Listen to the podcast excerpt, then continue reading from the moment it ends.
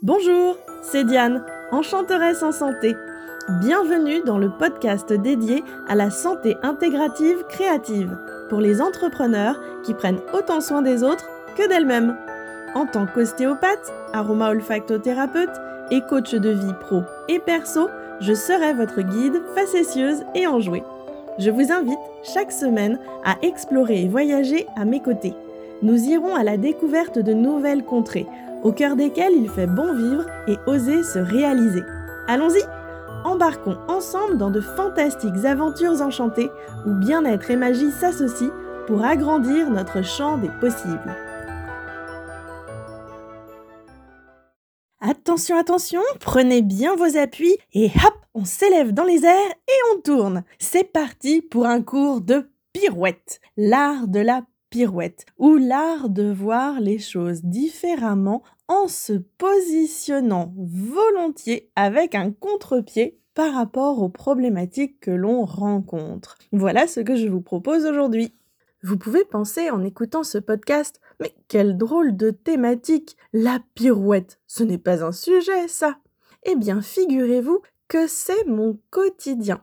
En effet, quand les gens passent la porte de mon cabinet d'ostéopathie, ils ont en général un gros problème, quelque chose qui ne va pas, qui va de travers, et ils ont mal, ils souffrent.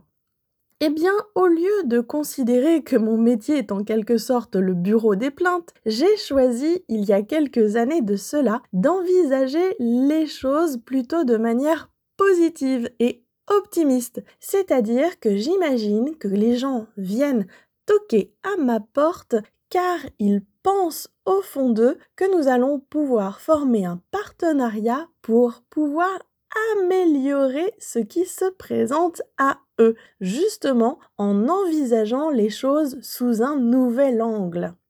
Donc la pirouette nécessite de bons ancrages, une base solide. Il faut pouvoir être bien ancré dans ses appuis au sol. Oui, je vous parle de la pirouette comme une figure de style, comme quelque chose que l'on peut pratiquer en danse et que l'on peut pratiquer au quotidien en s'amusant avec cette notion-là et en la transposant.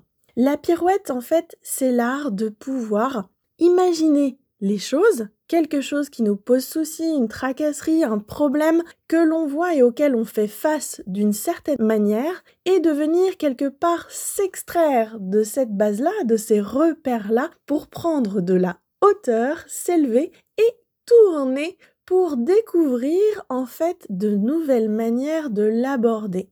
Donc face à une problématique donnée, on la regarde et puis directement on s'imagine Tiens, si je pouvais prendre du recul, si je pouvais envisager les choses sous un nouvel angle, comment je la regarderais? Par exemple, si on voit quelque chose qui nous horripile, qui nous pose problème, qui nous provoque en nous de la colère, en fait, qui vient chercher un petit peu euh, nos limites, eh bien, on peut se poser la question inversement par rapport à ce que l'on ressent, l'émotion colère, qu'est-ce qui pourrait favoriser en nous de la joie, du plaisir, du bonheur, du contentement?